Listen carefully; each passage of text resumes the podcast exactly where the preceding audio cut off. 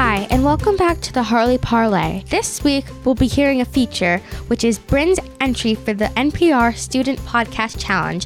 This is a feature on banned books. Hope you enjoyed the episode. Now it's time for the bullets. This week, there's CTP testing for grades 6 and 8. The upper school musical is at 7 p.m. on Thursday, Friday, and Saturday, the 14th, 15th, and 16th. Sunday the 17th is St. Patrick's Day, and on Friday the 22nd, it is middle school game night. Hi, my name is Bryn, and I want to talk to you today about banning books. When you hear of banning books, you may think of things that happened in the past, such as the books banned and burned in Nazi Germany during the 1930s and 40s. But books are still being challenged and banned today, most prominently in schools. Parents and members of school boards challenge books because they think children shouldn't be reading books with inappropriate language or topics. But the more kids are told not to read, the more they will. Here's a list of banned and challenged books. Some of them may surprise you. 13 Reasons Why by Jay Asher was banned for discussing suicide. The Kite Runner by Khaled Hosseini was banned for including sexual violence, promoting Islam, and was thought to lead to terrorism. I Am Jazz by Jazz Jennings, she's really cool, was banned for discussing gender identity.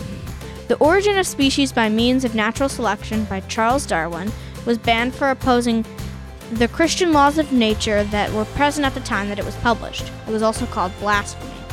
The Harry Potter series by J.K. Rowling. It was banned for promoting witchcraft and the occult. Mein Kampf by Adolf Hitler was banned for anti Semitism, having supremacist views, and encouraging hate crimes. The Wizard of Oz by L. Frank Baum was banned for promoting unwholesome values because of its independent female protagonist. To Kill a Mockingbird by Harper Lee was banned for including racial slurs, themes of rape and sexuality, and strong language. And finally, The Hate You Give by Angie Thomas was banned for being vulgar and including drug use and profanity. I chose to talk about this topic because I think it's important that kids learn an uncensored version of history. My mom once told me those who do not learn history repeat it. If you went back in time and asked six year old me, what did Christopher Columbus do? Six year old me would have said, he settled Jamestown. Yeah, I believe that. I just recently learned that he didn't discover America, but instead he committed atrocities in the Caribbean. Kids should learn the truth, but don't just teach your kid all the gruesome stuff right off the bat.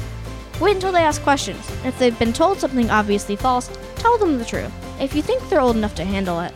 If kids aren't taught real history, they will not be able to see both sides of an issue. They'll also have a limited view on political issues that might come later as an adult. So let your kids learn their history. We should at least let the human race last a little longer.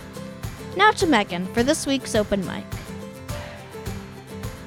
Great job, Bryn. For this week's open mic, it's me doing ASMR. ASMR stands for Atomic Sensory Medium Response. ASMR are videos that are extremely popular on YouTube. Kids and adults watch these videos to feel happy and less stressed. ASMR is when you get tingles. It makes you feel sleepy and relaxed. ASMR is made by tapping and scratching on things like wood, glass, fabric, etc. Some people do not get these tingles. Sorry about that, but enjoy. Yeah. Hello.